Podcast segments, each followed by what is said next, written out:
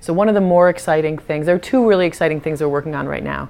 Um, one of them is a coalition. I'm working very closely with Fred Royal from the NAACP and Daryl Morin of um, LULAC, League of United Latin American Citizens, and R.L. McNeely from the um, Felmers Chaney Advocacy Board, and Chris Ahmuty from the ACLU, and then a large coalition. We are that's called the Community Coalition for Quality Policing, and the coalition is growing. But we are really a community voice, um, a community force, I would say, pushing for a change in our policing, um, with the goals of change, changing the model of policing, with the goals of improving police-community relations in a real, in a real way, improving the quality of life for law enforcement officers and also the people that they protect and serve, and also for reducing crime. Um, one of the ways we're looking, we're looking at doing that is to get the, the, to the police um, police department to use problem-oriented policing. And I know they use elements of it now. We've met with the police chief, we've met with the mayor, we've met with um, the head of the, of the union.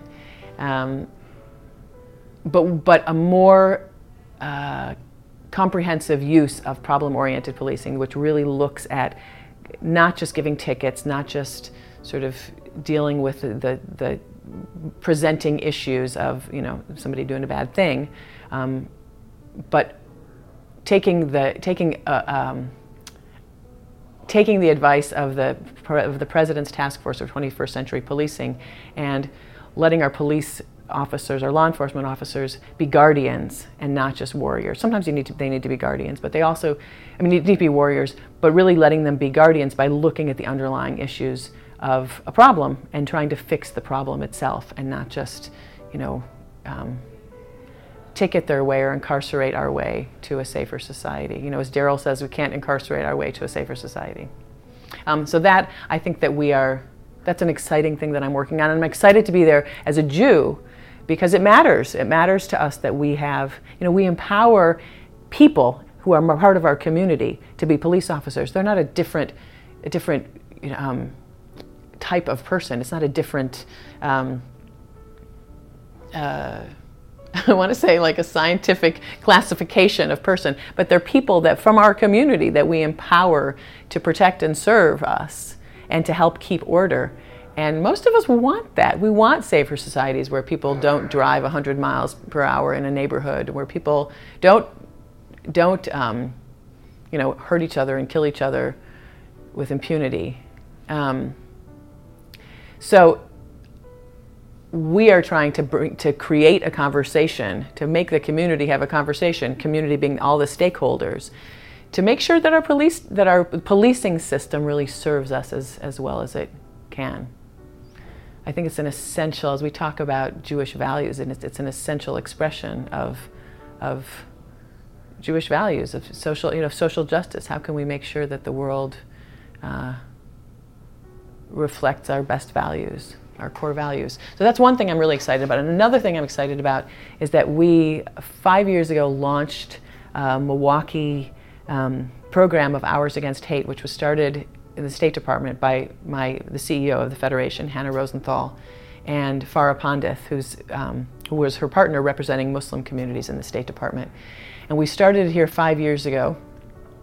Actually, it's not five years ago. I think it was three years ago um, but didn't have the capacity to do much except share it as a platform.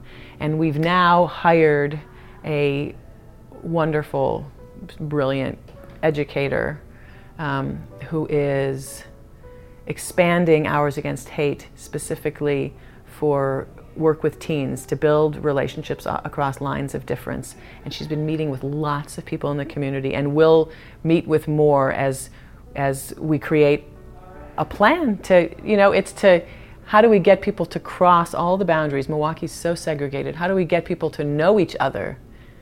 One of the things that we, as I said, one of the things I do is I monitor and respond to anti Semitism. And it's always surprising when we find anti Semitism in places where there are very few or no Jews, or seemingly no Jews. Um, how, why have they decided that Jewishness or Judaism is, is something that they're upset about if they don't know any Jews? Um, so knowing each other, I think, is really a is a key, uh, and it's that's about Jews, but it's about all of us. You can't, if you live in a suburb where all of your neighbors are, are European, of European heritage, and you do not know anybody of African heritage, um, you're more likely to hold on to stereotypes and assumptions. So I think that, especially in Milwaukee, the need for us to create avenues for people to cross lines of difference and know each other and therefore maybe matter to each other is really important. So I'm excited to see where that and to to work with um, the project leader Julie Turetsky to to help that be a, good, a great community resource. I'm excited about that.